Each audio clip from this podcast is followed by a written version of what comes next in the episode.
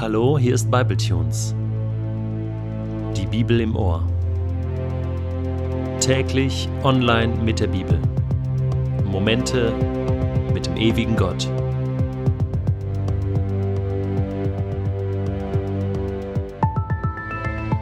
Der heutige Bibletune steht in Matthäus 26, die Verse 14 bis 25 und wird gelesen aus der neuen Genfer Übersetzung.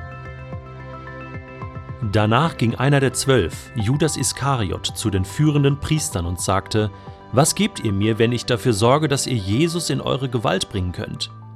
Sie zahlten ihm 30 Silberstücke.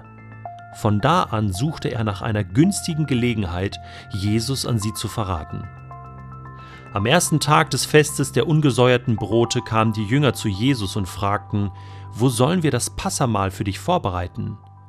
Er antwortete, geht in die Stadt zu folgendem Mann, er nannte ihnen den Namen, und sagt zu ihm, der Meister lässt dir ausrichten, meine Stunde ist gekommen. Ich will mit meinen Jüngern bei dir das Passamal feiern. Die Jünger führten alles so aus, wie Jesus es ihnen aufgetragen hatte, und bereiteten das Passamal vor. Als es Abend geworden war, setzte sich Jesus mit den Zwölf zu Tisch.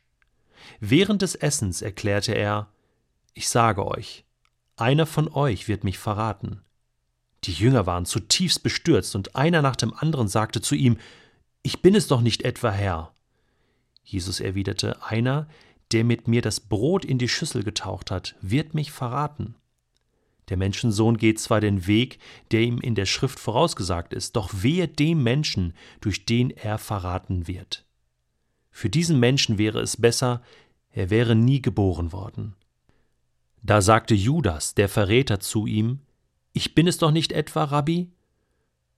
Du selbst hast es ausgesprochen, erwiderte Jesus. Das ist Wahnsinn, wenn man sich das überlegt, dass die Leidenszeit, die Passionszeit von Jesus ausgelöst wird durch einen Menschen, der im engsten Kreis gewesen ist. Judas Iskariot, ein Jünger von Jesus. Jesus selbst hat ihn auserwählt. Jesus selbst hat ihn über dreieinhalb Jahre ausgebildet zu einem Jünger, zu einem Mann Gottes. Er war in der absoluten Nähe und Gegenwart des Sohnes Gottes. Er hat alle Wunder gesehen, die ganze Liebe und Gnade, die Jesus für Menschen übrig hatte. Er war ganz nah dran. Und doch war er nicht geschützt davor, so eine große Torheit und Dummheit zu begehen. Das bedeutet wirklich, dass wir noch so nah an Gott und an Jesus dran sein können, so wie einstmal auch der Teufel, der Satan, der auch ein guter Engel gewesen ist. Es besteht immer die Möglichkeit, abzufallen, wegzugehen, Jesus zu verraten. Doch Jesus hat ja gewusst, dass das passiert. Er wusste genau, dass das jetzt der Anfang der Leidenszeit ist. Er sagt deswegen, meine Stunde ist gekommen. Und so wie die Frau ihr Salböl verschwendet hatte an ihn, so war er nun bereit, sein Leben zu verschwenden als der Gesalbte, als der Messias. Das ist göttlich und das war ja in den Propheten schon, schon festgelegt.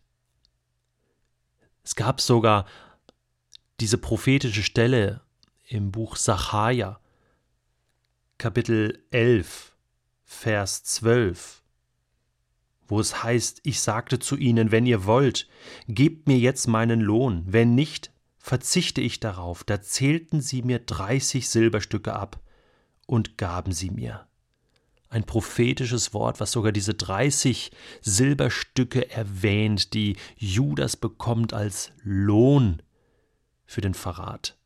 30 Silberstücke, das war ein Monatslohn eines Tagelöhners, einer billigen Arbeitskraft. Im Alten Testament finden wir diese 30 Silberstücke auch als eine Art Schadenszahlung, wenn ein Sklave zu Tode gekommen war ein Sklave. 30 Silberstücke. So billig wurde Jesus verraten. Für so wenig Geld war Judas bereit, Jesus zu verraten, ihn ans Messer zu liefern. Und der hohe Priester, die führenden Priester, die waren natürlich sehr froh, denn sie hätten keine Chance gehabt, Jesus sonst zu erwischen. Tagsüber ging es nicht, weil das Volk das verhindert hätte, und so konnten sie ihn nur nachts gefangen nehmen. Aber wie sollten sie das tun? Jesus hielt sich versteckt, und wenn er sich nicht freiwillig stellte, dann war es fast unmöglich, an ihn heranzukommen. Deswegen brauchte es einen Verräter. Und das war Judas. Aber Jesus war bereit, sein Leben zu geben. Er ging bewusst in diese Zeit hinein. Krasser kann das nicht sein, dieser Gegensatz. Der eine, der aus Habgier für 30 Silberstücke seinen besten Freund verrät und sein bester Freund, der aus Liebe bereit ist, sein Leben zu verschwenden. Diese Gegensätze.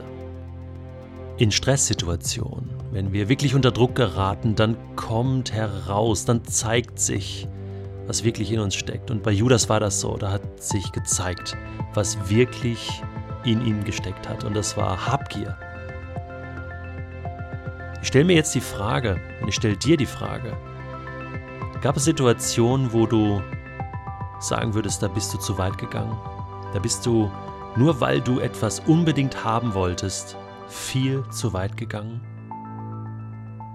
Und was ist das Gegenmittel? Das Gegenmittel, das zeigt die Passionsgeschichte auf, ist bereit zu sein, sich hinzugeben. Bereit zu sein, zu geben und nicht zu nehmen. Und wenn du diese habgierigen Wurzeln in dir spürst, dann kannst du Gott heute bitten, dass er dir ein gebendes, großzügiges, verschwenderisches Herz schenkt.